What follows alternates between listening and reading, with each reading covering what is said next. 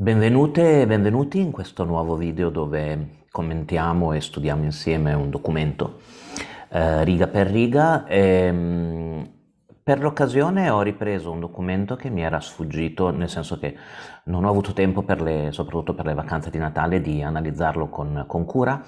È un documento del dicembre del 2023 mh, che è stato redatto dall'Agenzia per la Cybersicurezza Nazionale e dal Garante per la Protezione dei Dati con riferimento alle funzioni crittografiche legate al processo di conservazione delle password, che vedremo è un argomento molto tecnico, anche abbastanza complesso dal punto di vista tecnico, però è molto importante soprattutto con riferimento al fenomeno dei data breach e della, eh, delle violazioni più comuni di questi tipi di dati per garantire l'accesso a determinati sistemi. Condivido subito lo schermo con voi così lo guardiamo insieme eh, riga per riga. Eh, è un documento che voi trovate sul eh, sito del Garante per la protezione dei dati.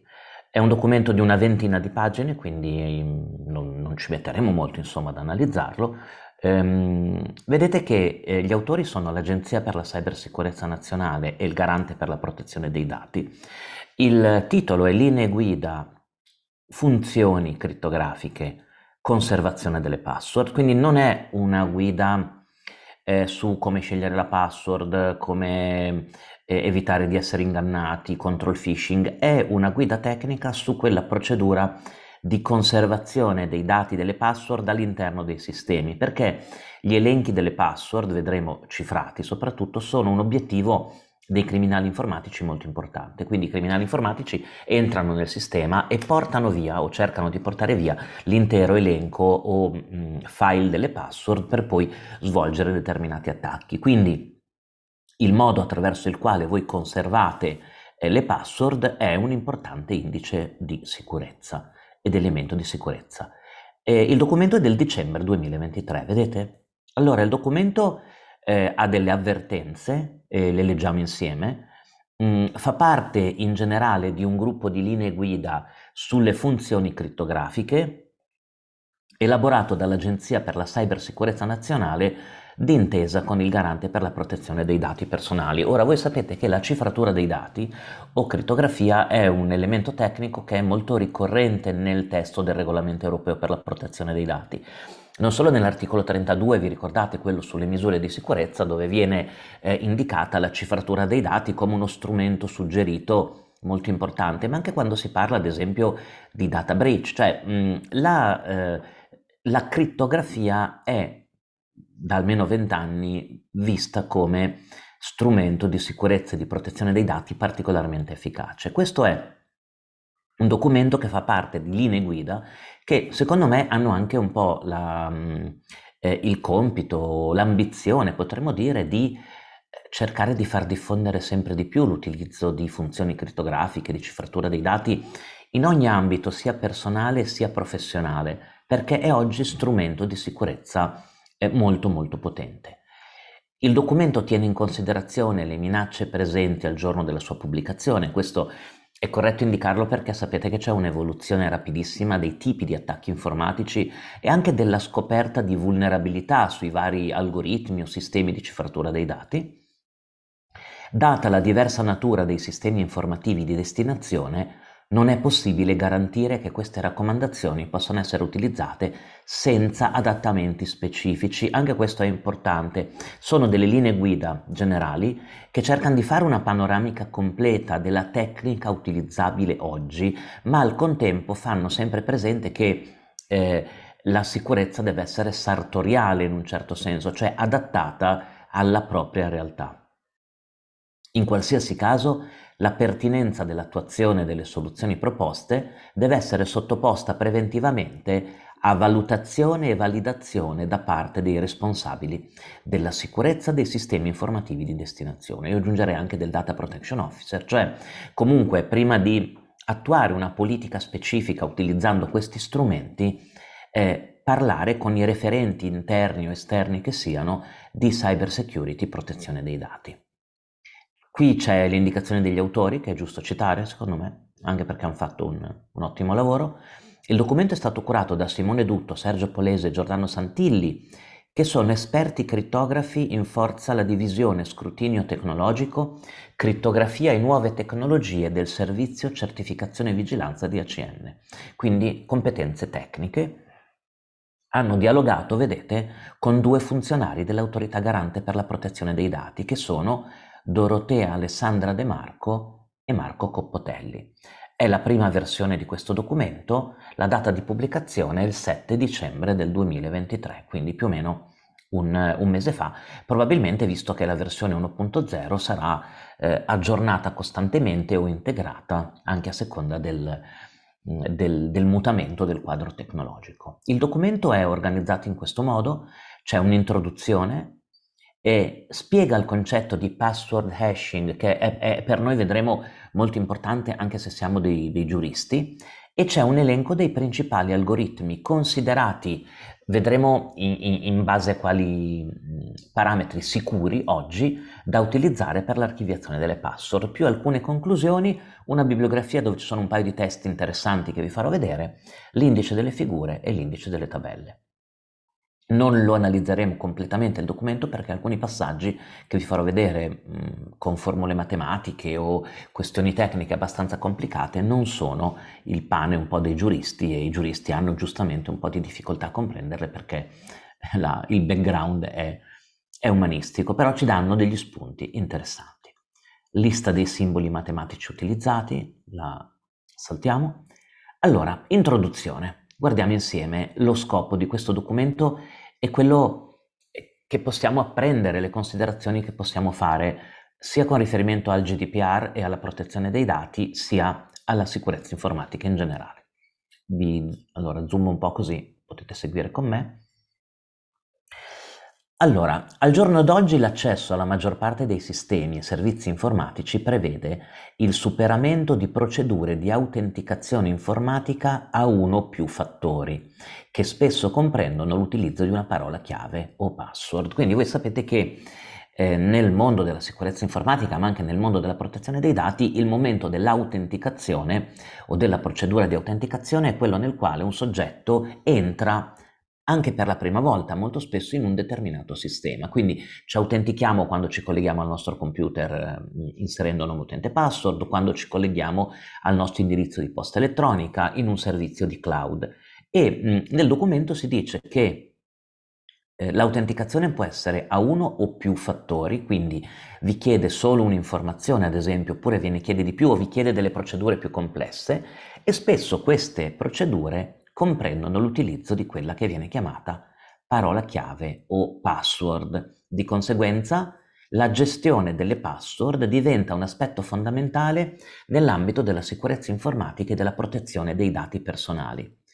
Allora, i gestori dei sistemi e servizi, mh, mm, qui gestori dei sistemi e servizi si intende chiunque metta a disposizione, ad esempio sul proprio sito web o sul proprio servizio, degli spazi dove sia necessario autenticarsi con nome utente e password. Pensate ad esempio a un sito sanitario che consente in un'area riservata al cittadino di entrare per vedere le analisi, oppure pensate a un sito di servizi che mette a disposizione dei dipendenti l'accesso alle parti del sito per vedere la situazione, la carriera del dipendente. Quindi tutti coloro che gestiscono sistemi e servizi dove vengono consegnati nome utente e password per accedere a determinati ambiti devono prevedere misure tecniche e organizzative efficaci per, attenzione, l'archiviazione e quindi il deposito in un certo senso di queste password, la conservazione nel corso del tempo e l'utilizzo, ossia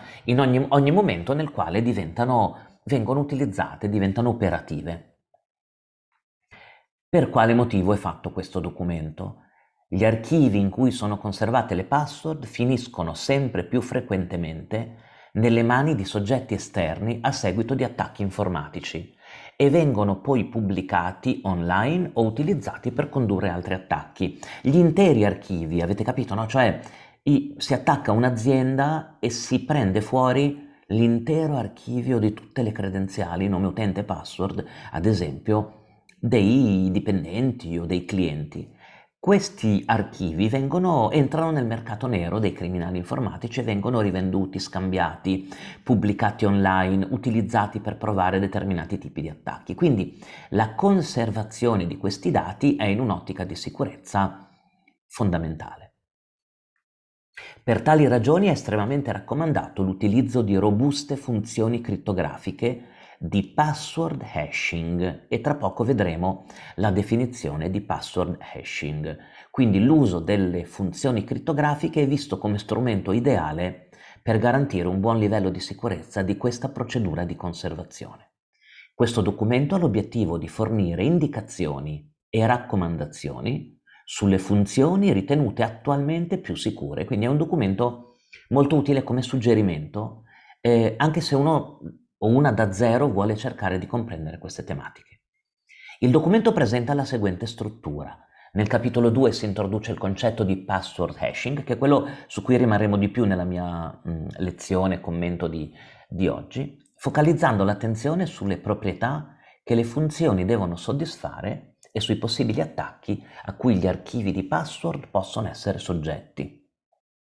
Nel capitolo 3 si presentano nel dettaglio gli algoritmi più comuni utilizzati per il password hashing. Capitolo 4 vengono fornite indicazioni su quali siano gli algoritmi raccomandati e i rispettivi parametri. Allora, primo obiettivo della lezione di oggi, che vi ho detto non entreremo molto nel tecnico, ma alcuni concetti li dobbiamo apprendere. Capire che cos'è password hashing.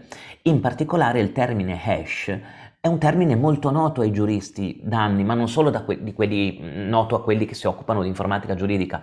Parliamo di hash da decenni, da quando si è cominciato a parlare di documento informatico, di firma digitale, di posta elettronica certificata, di processo telematico, perché l'hash è un concetto che adesso andremo a, a vedere insieme, che è trasversale un po' nell'ambito tecnologico quando si parla di strumenti che possano velocizzare una determinata verifica eh, tenendo alto un, il livello di sicurezza. Di hash, ad esempio, si parla tanto nelle investigazioni digitali, nella computer forensics, quando bisogna fare ad esempio la copia di un disco no, su una scena del crimine e si usa l'hash come una sorta di firma e verifica che, quel, che la fonte di prova non subisca delle modifiche.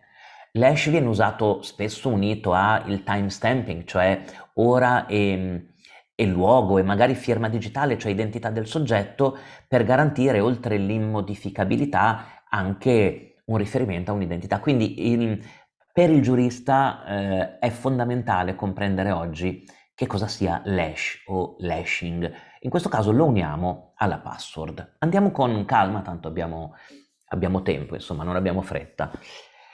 Allora, il termine comunemente usato è funzione di hash, perché c'è alla base una funzione matematica. Guardate, guardiamo il primo paragrafo. Lo allargo un po' così se state seguendo a monitor vi, vi agevola. Una funzione di hash prende in input, quindi in ingresso come fonte di partenza, una stringa di bit di lunghezza arbitraria, un insieme di dati, un insieme di bit che possono essere eh, lunghi, brevi, può essere un intero disco, un singolo file, un breve frammento di testo e la prende in input, la mangia e restituisce, vi dà in cambio una stringa di bit, cioè un'altra stringa di caratteri, che non è più di lunghezza arbitraria, ma è di lunghezza fissa. E eh, questa stringa di bit di lunghezza fissa viene detta digest. E, mh, per comprendere meglio le funzioni di hash c'è il rinvio, vedete, a un documento dedicato che mh, e a una parte anche del, della parte successiva di questo documento che le descrive. Quindi banalizziamo ma per capire. L'hash è una funzione che parte da un testo, in realtà è una stringa di caratteri, avete visto, però sto semplificando molto, e lo eh, compatta, sintetizza, estrae, ne crea una stringa di bit di lunghezza fissa che viene detta digest. Perché così tanto utilizzato? Perché ha una delle proprietà, vedete, di questo strumento e delle funzioni di hash basate sulla cifratura dei dati, sulla crittografia, è che è one way, ossia potete andare da una parte verso l'altra ma non tornare di indietro, cioè non è invertibile. Cosa vuol dire che non è invertibile? Che non potete partire dal digest, cioè dalla stringa di bit di lunghezza fissa e ritornare al documento al dato che avete messo in input. Per cui, dato un digest, che è, lo possiamo chiamare anche un estratto se siete d'accordo, un tatuaggio, chiamatelo, è il risultato no, della funzione che abbiamo visto, è computazionalmente difficile trovare un input che permetta di ottenerlo tramite la funzione di hash. Cioè diventa estremamente difficile trovare quel dato di input che generi quel digest con la funzione di hash. E, questo è il motivo per cui le funzioni di hash sono molto adatte per la conservazione delle password, per un motivo molto semplice. Non memorizzano nell'archivio delle password le password in chiaro, cioè il testo originario, per cui, che ne so, eh, eh, oggi siamo a Milano 2024, una password, no? Non memorizzano nell'archivio le password in chiaro, cioè percepibili e comprensibili da tutti ma si salva, si tiene in memoria soltanto il loro digest, il loro eh, estratto, di modo che qualsiasi soggetto malintenzionato, il criminale informatico, che venga in possesso, badate bene, non delle password in chiaro, perché se il malintenzionato viene in possesso delle password in chiaro, ciao ciao, eh, del digest, del digest, dell'estratto, dell'esito della funzione di hash, non può disporre direttamente della password, ma solamente di questo estratto. Se vi dicevo è difficile, eh, se non impossibile in alcuni casi, risalire al testo originario, capite perché viene usato come strumento di sicurezza. Banalizzo ancora un po' di più per i giuristi e le giuriste magari che hanno un po' di difficoltà tecnica, si prende una password, grazie a questa funzione si crea un sunto, un estratto, un frammento, una stringa in grado però di richiamare, vedremo come, quella password.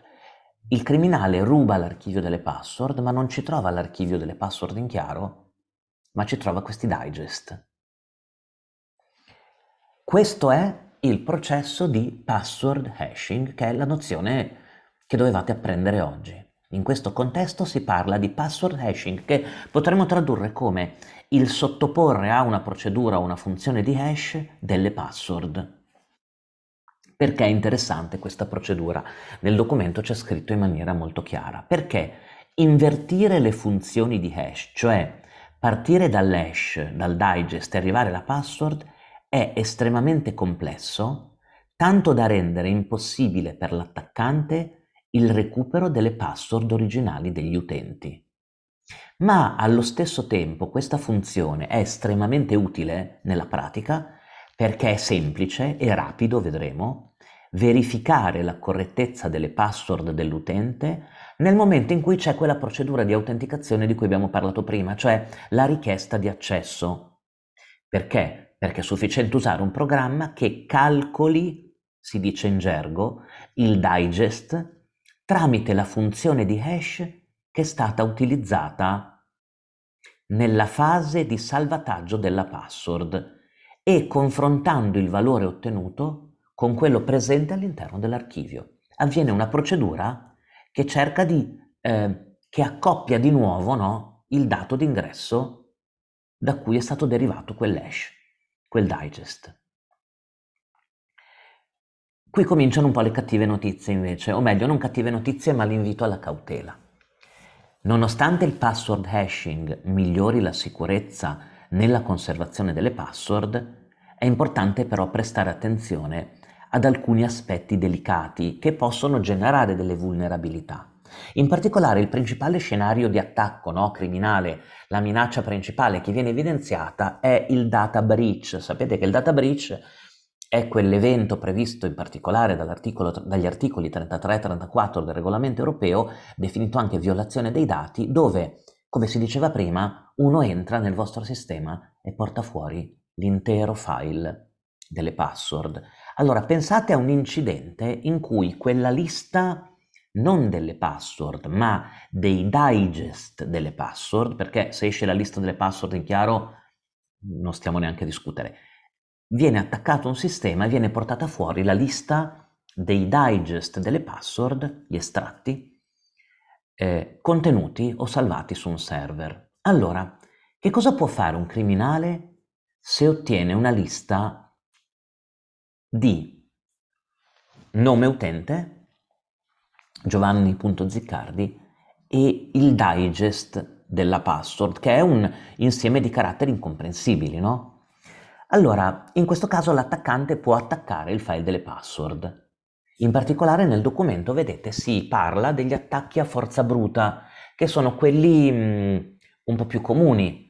Eh, gli attacchi a forza bruta vuol dire che il sistema calcola l'hash di un gran numero di password casuali cercando una corrispondenza per vedere se nella lista c'è qualche password corrispondente. Simile all'attacco addizionario, e dice il nome che cos'è, L'attacco addizionario parte dal presupposto che gli utenti spesso scelgono delle password banali o comunque parole di senso compiuto o password diffuse comunemente, pensate a 1234 oppure QWERTY oppure Francesco Totti oppure quello che volete, insomma. Per cui il criminale calcola prima l'hash, basandosi su determinati algoritmi e funzioni, di un mare di password comuni e poi nella lista va a cercare se c'è una corrispondenza all'interno di quella lista. Perché vi ricordo, se voi prendete una stringa, dicevamo, l'hash che viene generato in base alla funzione è sempre quello e quindi io lo posso confrontare. E, ehm, inoltre, chiunque entri in possesso dell'archivio è anche in grado, analizzando questo archivio, di vedere se ci sono utenti che usano la stessa password, perché per il principio che vi ho appena detto, anche i digest generati, gli hash, sono uguali. Quindi vedete, il password hashing è strumento di sicurezza molto importante che però lascia margine al criminale per analizzare e individuare, un po' come si fa, sapete, nella settimana enigmistica, no? in, in, nel tentativo di indovinare controllando gli abbinamenti, lascia margine per certi tipi di attacchi. Ecco perché questo documento vuole proprio eh, aumentare il livello di sicurezza per evitare attacchi di questo tipo. E, ehm, Risulta allora fondamentale che gli algoritmi di password hashing, cosa sono gli algoritmi di password hashing? Sono quegli strumenti utilizzati per generare quelle funzioni di cui parlavamo prima, no? Per prendere un testo e generare il suo hash. Devono presentare i seguenti requisiti. Vediamo. Qui comincia la parte interessante. Una complessità computazionale, cioè devono essere strumenti che sono in grado di calcolare rapidamente un singolo digest, vedete? Ma che rendano eccessivamente dispendioso in termini di tempo, di energie, no? Calcolarne un numero elevato, di modo che vengano scoraggiati gli attaccanti a cercare le password degli utenti procedendo per tentativi. Quindi si rende facile, semplice rapido il passaggio positivo si ostacola un eventuale comportamento negativo. Secondo punto, una capacità di memoria richiesta tale da saturare la RAM quando molti digest vengono calcolati contemporaneamente. Anche questo, vedete, per mettere in difficoltà il soggetto che, mm, che voglia eseguire un attacco di questo tipo. Per tali ragioni, quando si parla di password hashing, servono algoritmi ad hoc che mirino a rallentare le capacità offensive dell'attaccante. Alla fine di questo paragrafo viene detto che una soluzione alternativa che rispetti i requisiti sopra descritti potrebbe prevedere la cifratura delle password. Tuttavia questa opzione è sconsigliata principalmente a causa della complessità poi della gestione delle chiavi crittografiche che vengono usate in fase di eh, cifratura delle password. Adesso abbiamo nel paragrafo 2.1 e anche in quello successivo due nozioni tecniche carine, interessanti anche per i giuristi. Il primo si chiama sale, salt. Allora, vi leggo questo passaggio che è interessante. Significa, ve lo anticipo, aggiungere qualche cosa in questa procedura che possa rendere ancora più complesso un attacco di questo tipo da parte dei criminali. Vi leggo questo passaggio. Come osservato precedentemente, in caso di acquisizione dell'archivio delle password da parte di soggetti malintenzionati, quindi il criminale entra in possesso dell'intero archivio, l'attacco al dizionario risulta una valida alternativa alla semplice forza bruta. Ehm, per ridurre lo sforzo, lo sforzo, computazionale e per far prima tendenzialmente, il criminale eh, utilizza spesso delle rainbow tables o tabelle arcobaleno. Sono delle tabelle precompilate che contengono i digest di un numero elevato di password comuni. Questi digest vengono confrontati direttamente con quelli presenti nell'archivio che è stato esfiltrato, proprio come se fosse un foglio Excel che compara, no? Rendendo di fatto l'attacco estremamente rapido. Quindi si preconfezionano una tabella di hash legati a un numero elevato di password. Ecco che allora viene in, in, in, in aiuto il sale per potersi difendere da questo attacco, si consiglia di utilizzare algoritmi di password hashing che aggiungono il salt a ogni password. Che cos'è il salt? È una stringa di bit casuali che viene concatenata alla password prima di calcolare il digest e poi viene salvata in chiaro insieme al digest della password dell'utente oppure può essere addirittura salvata in un archivio differente da quello che contiene la password. Il SALT ha la caratteristica che non crea problemi nella procedura di autenticazione e non la ostacola perché è salvato in chiaro e quindi è sufficiente concatenarlo alla password inserita dall'utente in fase di accesso prima di applicare l'algoritmo di password hashing. E nonostante non sia cifrato, il SALT è comunque in grado, c'è scritto in questo documento, di fornire protezioni su diversi fronti. E vengono fatti alcuni esempi che vi leggo perché sono interessanti. In un attacco a dizionario, quando l'attaccante calcola il digest di una password, per ogni utente deve concatenare il salt corrispondente, che sarà valido soltanto per quel singolo utente. Quindi il numero di applicazioni della funzione di hash che l'attaccante dovrà effettuare per tentare di individuare gli utenti che utilizzano una determinata password cresce all'aumentare della dimensione dell'archivio delle password degli utenti. Quindi diventa estremamente complessa e più lunga la procedura.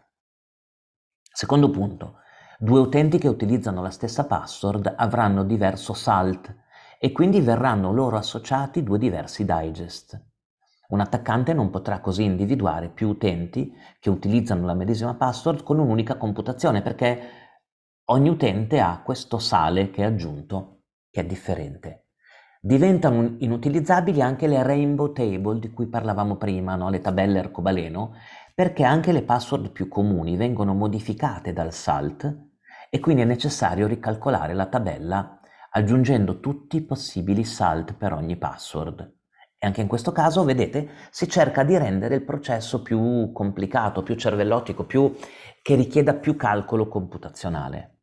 Quindi il SALT non aumenta il livello di sicurezza della conservazione delle password di un utente specifico, ma è comodo perché consente in generale e in un'ottica complessiva di rallentare le capacità offensive di un attaccante su un intero archivio e più l'archivio è grande, più diventa complicato attaccarlo, cioè anche in proporzione alla sua dimensione.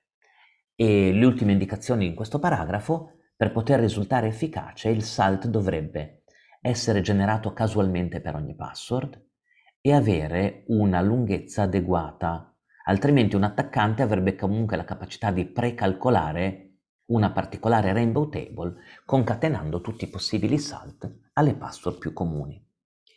Nel paragrafo 2.2, in quello successivo, abbiamo il pepe, pepper, che può essere uno strumento utile per aggiungere un ulteriore livello di sicurezza. Il pepper è uno strumento crittografico, una stringa di bit casuale che, al contrario del sale, del salt, può essere la stessa per tutte le password nell'archivio, ma deve essere tenuta segreta, in quanto viene utilizzata come chiave di uno strumento di autenticazione o di un meccanismo di cifratura simmetrico applicato al digest delle password. Alla fine, vedete, eh, l'aggiunta di sale e di pepe con queste modalità serve per eh, spuntare un po' la capacità offensiva di un possibile attaccante che non si trova soltanto a questo punto il nome utente e il digest di cui parlavamo, ma altri elementi che rendono ancora più complicato il calcolo. Nel paragrafo 2.3 viene indicato un altro, un'altra strategia per incrementare il livello di sicurezza di un sistema di autenticazione e semplicemente operando l'aggiornamento dei digest delle password che già sono stati salvati in archivio e viene indicata una funzione matematica chi di voi è appassionato, appassionata un po' di matematica e, di, e magari non come me vive dei ricordi del liceo classico, tra l'altro, quindi una matematica molto approssimativa, eh, trova mh, a pagina 8 del documento la possibilità di analizzare questo metodo. E la terza parte del documento è ricognitiva, anche questa è interessante, vi indica quali sono i principali algoritmi ehm, da utilizzare o più comunemente utilizzati per, per questa procedura.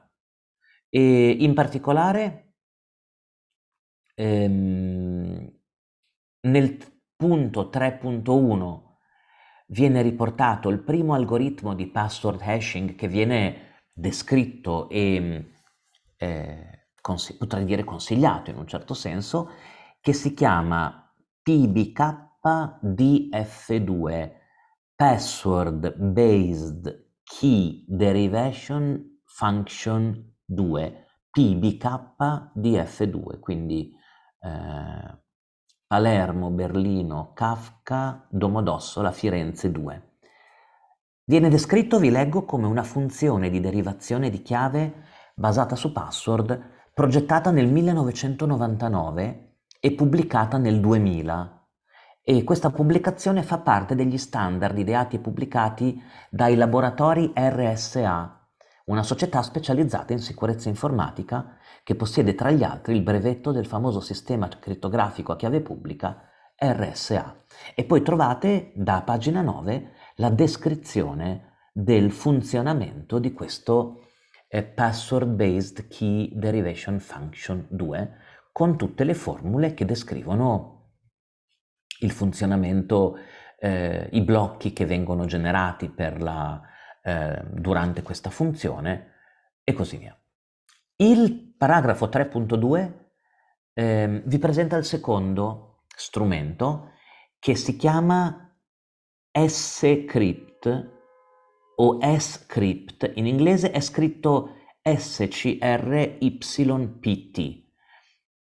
Vi leggo come viene descritto, è una funzione di derivazione di chiave basata su password ideata nel, 2001, nel 2009 da Colin Percival, con lo scopo di rendere meno efficaci gli attacchi basati su implementazioni hardware specializzate ed è considerato un po' più innovativo di quello precedente perché prevede delle funzioni di sicurezza, soprattutto di massimizzazione della memoria, che si sono rivelate molto utili. Anche qui a pagina, se, se vi interessa la parte matematica, pagina 11 del documento, trovate un bellissimo schema e l'indicazione dei blocchi e delle funzioni.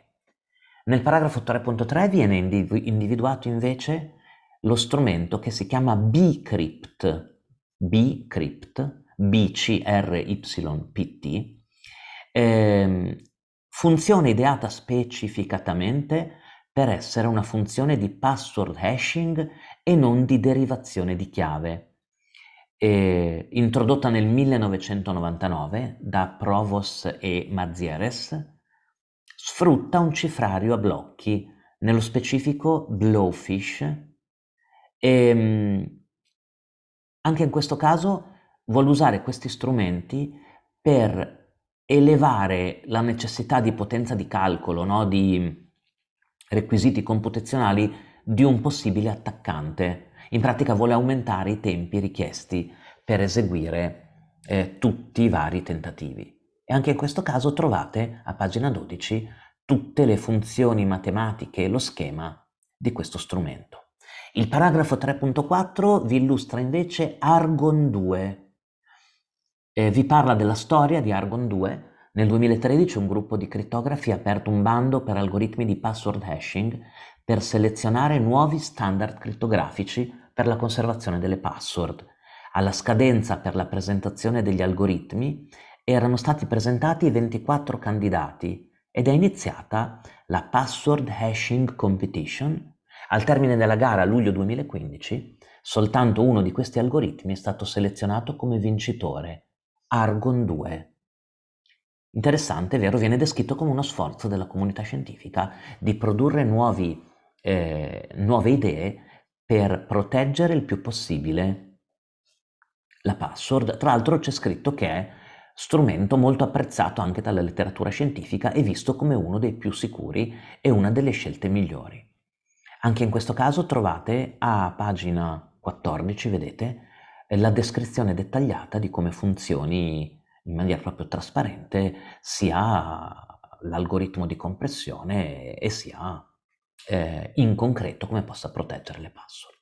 Vi leggo le conclusioni e siamo arrivati al termine e dopo facciamo due riflessioni insieme su per quale motivo un giurista debba ehm, o una persona con, senza formazione tecnica debba essere almeno incuriosita no, da questo documento. Allora, le conclusioni ve le leggo. È una raccomandazione di utilizzo degli algoritmi di password hashing indicati nella tabella 1.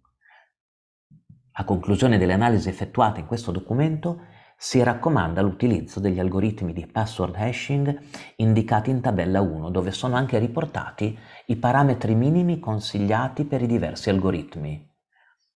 Poi, nel secondo paragrafo si dice, in generale l'uso di un SALT risulta una condizione obbligatoria per qualsiasi algoritmo di password hashing e si sconsiglia l'utilizzo di soluzioni personalizzate. L'algoritmo PBK di F2 deve garantire una sicurezza adeguata, pertanto si raccomanda l'utilizzo delle sole funzioni di hash indicate nel documento dedicato, massimizzando il numero C di iterazioni. Viene, ehm, allora, bcrypt viene indicato come alquanto datato e non viene raccomandato, soprattutto perché gli altri algoritmi non sono stati fermi come bcrypt ma hanno avuto dei miglioramenti. Infine, scrypt e argon 2 id risultano gli algoritmi più robusti ed efficienti e dovrebbero essere prioritari rispetto a qualsiasi altra scelta. Eh, nella parte finale del documento avete una tabella con i parametri dei vari algoritmi, con anche i requisiti di memoria, vedete la lunghezza del digest che viene generato e una bibliografia dove al, alla nota 1 vi segnalo, per chi di voi si volesse avvicinare al um, mondo della crittografia, un libro celebre che è lo Stinson e Patterson, eh, Teoria e pratica della crittografia, vedete, eh, CRC Press 2018, penso che sia la quarta edizione, quella che è in questo riferimento.